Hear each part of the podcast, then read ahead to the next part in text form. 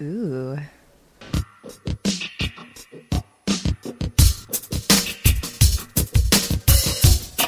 Off the shelf. Okay, we have a new brewery, Burnt City. It's newer. We've just never tasted one. It's actually fairly new because they used to be Atlas Brewery, but they had to change their name. Why is that?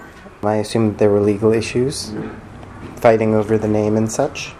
I think that this is it's a Chicago brewery. It's because the city's On fire. burned. I don't. I guess. I mean, the their can has all the fire stuff and a Tyrannosaurus Rex? yeah Clockwork T Rex.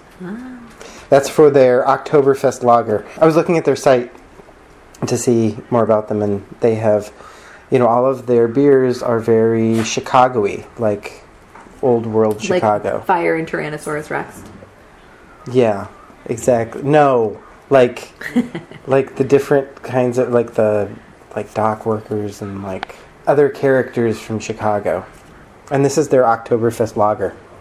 At first, I thought the T Rex was holding a, uh, like a oil lantern thing, but I think it's beer. Yeah, he's holding a beer. Then I was thinking he was like the O'Leary's. The O'Leary's t- uh, Tyrannosaurus. Yes, but no, they are not as clever as me. It was their their milk their milk Rex, their their milk dinosaur. Milk dinosaur. Yeah, wasn't that what uh, Mrs. O'Leary's cow was? It was their milk cow. Oh, So it's their milk dinosaur. yes, but that was debunked anyway. The cow didn't start the fire. No, it was a drunk. Poor cow, scapegoated cow. So many animals in this episode. Okay, it's delicious.